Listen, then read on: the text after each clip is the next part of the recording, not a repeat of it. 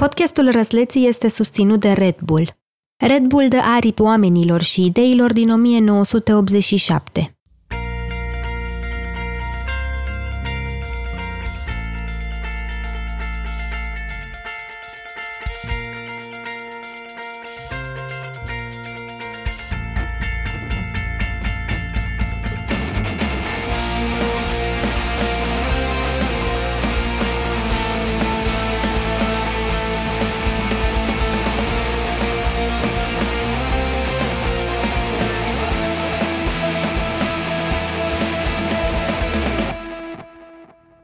Salut!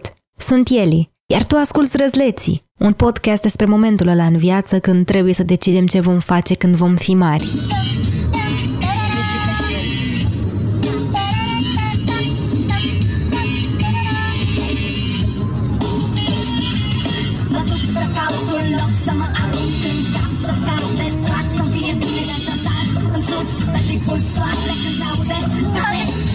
cu toba mare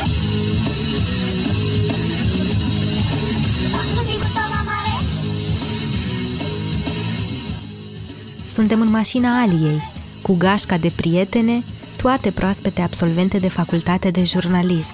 Pe toate le-ați auzit de-a lungul episoadelor. Ale, Teo, Alia, toate în căutări, toate cu gândul la următorul pas mare și toate nesigure de ce va urma după ce vara asta se va termina. Ne aflăm din nou pe bancheta din spate pentru că mi-am dat seama că nu am fost un povestitor tocmai cinstit în ultimul episod. Nu am făcut-o pentru că am decis brusc că vreau să renunț la transparență, nu. Am ocolit câteva idei pentru că simțeam că nu e momentul să le spun. Voiam să fiu eu sigură prima dată că există, că se întâmplă lucrurile pe care vreau să vi le spun mai departe. Despre asta vor fi ultimele trei episoade din Răsleții. Vă voi pune la curent cu situațiile câtorva dintre tinerii care au trecut prin fața microfonului, dar vă voi povesti și despre cum m-am transformat eu vara asta. Acum înapoi în mașina Aliei.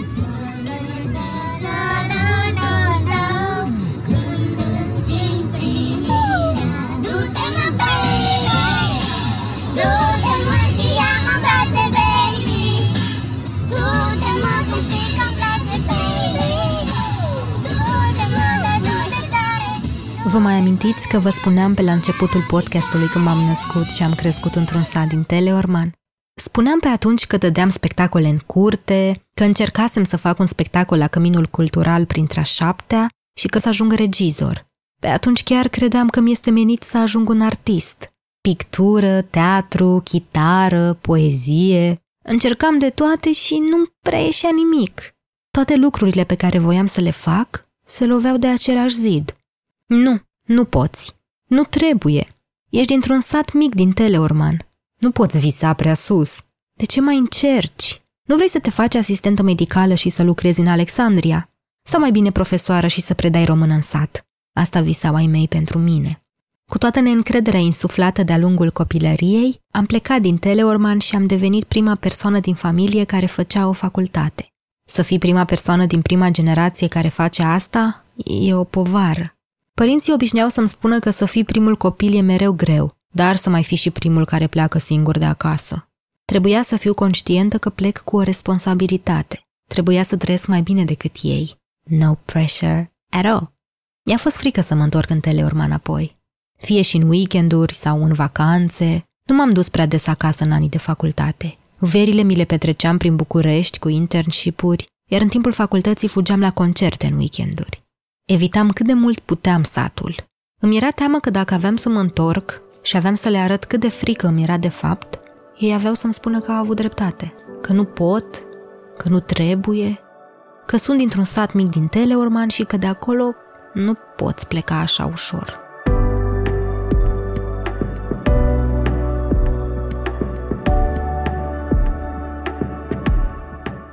M-am întors în Teleorman însă.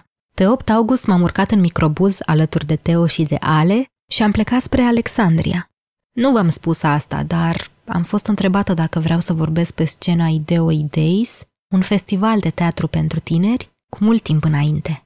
Pe 16 august la 9.39 dimineața am primit un mail de la Cristian Lupșa, editorul Dor. Dor este umbrela sub care fac acest podcast. Mailul suna cam așa. Anca, Eli, Am fost invitat să fim discursul de grup la Ideo Ideis anul ăsta, pe tema perseverență. Și pentru că mi-ar plăcea să merg să vorbesc acolo, am nevoie de încă doi colaboratori pe scenă și mă gândeam la voi. Suntem trei generații, trei tipuri de înțelegere a ideii de perseverență și în momente diferite ale carierei. În plus, el e și de-a locului și cred că asta va ajuta. Ce ziceți? Vreți să ținem un discurs de grup împreună la Ideo Ideis pe 11 august? Cristi. Ca să nu existe confuzii sau întrebări, Anca este un reporter de aproximativ 5 ani care scrie despre educație, iar Cristian Lupșa e un fost profesor de-al meu și editorul DOR, trecut de 35 de ani. De aici venea și ideea de generații. Ce am răspuns eu? Mi-ar plăcea mult să merg, chiar dacă îmi tremură deja picioarele de emoții. Eli, Și uite-mă aproape două luni mai târziu. Eram cu fetele în mașina Aliei, aveam o pungă cu jeleuri la picioare și nu aveam niciun discurs scos la imprimantă. Încă îmi tremurau picioarele de emoții. Era miercuri și trebuia să fie prima zi de vacanță petrecută cu gașca veselă, așa cum ne mai spunem noi singure câteodată. Plănuisem această mini-vacanță cam la o săptămână după ce primisem mailul. Oricum voiam să mergem să pierdem timpul împreună undeva, iar o săptămână de festival de teatru pentru tineri suna foarte bine. Mi-au promis atunci că vin să mă susțină. În prima seară înapoi în Teleorman am mâncat mămăligă și am discutat cu fetele despre borseta pe care mi-o luasem, pentru a nu mai fi nevoită să por ghiozdane, și despre viitor. Atunci Ale, pe care ați auzit-o în primul episod, a început să povestească asta. Dacă treci de asta, după aceea trebuie să dai scris, grile și Da, un bă, eseu. din ce? Dacă treci și de asta, te duci la atelier. Ce dai scris? Uh, niște povestiri. Trebuie să citești câteva cărți. Ah, până din teorie. Ah, La teatru sau ce? Da. Doamne, atât de lungă e trimite? Da, după aia e Dă la teatru, da, spun eu. Da, dai la facultate sau la master? la facultate. Ale s-a hotărât să dea până la urmă la teatru. Am sunat-o câteva zile mai târziu ca să fiu sigură că nu s-a răzgândit. Alo? Credeam că nu răspunzi. De ce să nu răspund? Nu mă, mai, mă fac că nu te mai cunosc, da, da. Ce făceai? Uh, stăteam la o bere.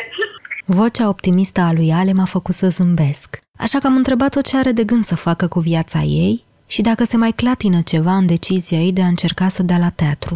Uh, ce am eu de gând să fac cu viața mea? Păi, m-am hotărât să dau la teatru, până la urmă, Mm. după 100 de ani de decizii. Dar dacă mi se pare că e prea din scurt și mi-e frică să n-am timp să mă pregătesc și căcatul și... Nu, e un pic stresant. Am început să am umblat zilele astea după acte, să am măcar câteva gata. Ce acte Și, aolo, îmi trebuie o groază, o pană de păun, piele de cămin. Îmi trebuie multe chestii, multe adeverințe, multe chestii legalizate. Ale a început deja să caute poeziile pe care trebuie să le învețe pentru admitere și spune că nu are de gând să facă vreo pregătire. Oricum nu ar avea timp. Păi am au- ales o poezie care mi-am amintit de când eram mică și o recitam tot timpul, Pivolul și Fotofana. Ia spune. Mm, am ales... Da, nu recit acum. Nu am reușit să o conving să recite, dar sunt sigură că sună bine. Ale spune că nu renunță la jurnalism și că și-ar dori să existe o formă prin care să-și poată combina pasiunile. Să scrie spectacole, să le joace și apoi să scrie despre ele nu reprezintă o opțiune totuși. Ale, ai încredere în tine.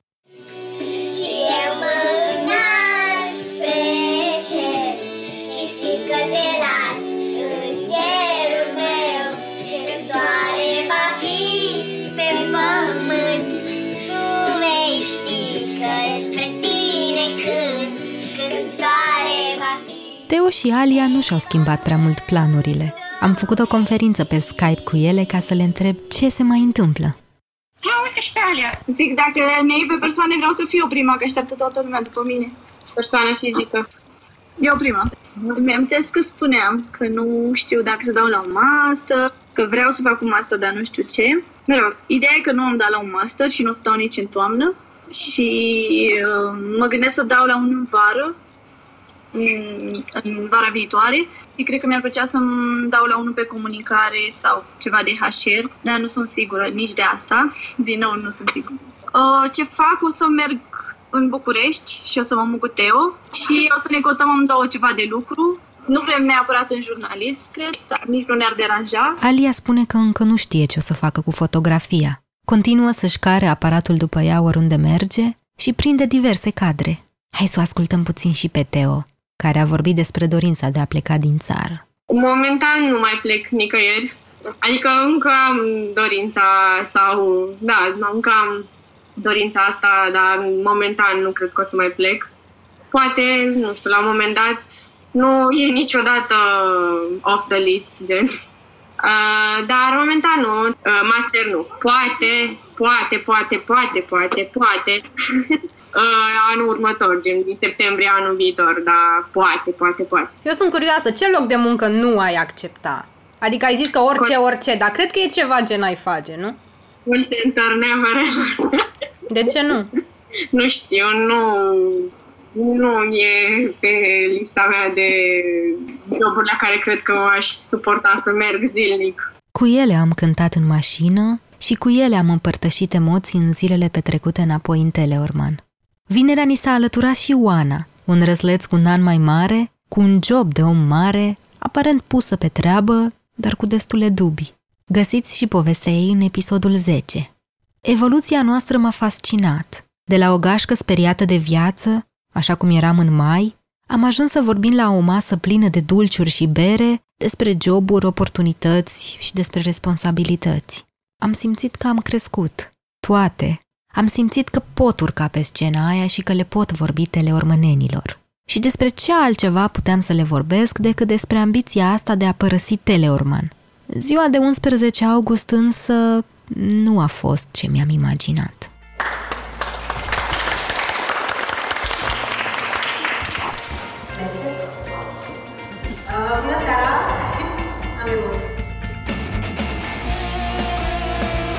Răsleții este un podcast produs de Dor. Oana Barbonie a creat identitatea vizuală, Nicu Mihai a compus cele două teme muzicale, iar Horia Baldea se ocupă de editarea sunetului. Povestea Răsleților este susținută de Red Bull, care dă aripi oamenilor și ideilor din 1987. Eu sunt Eli, iar povestea Răsleților va continua lunea viitoare.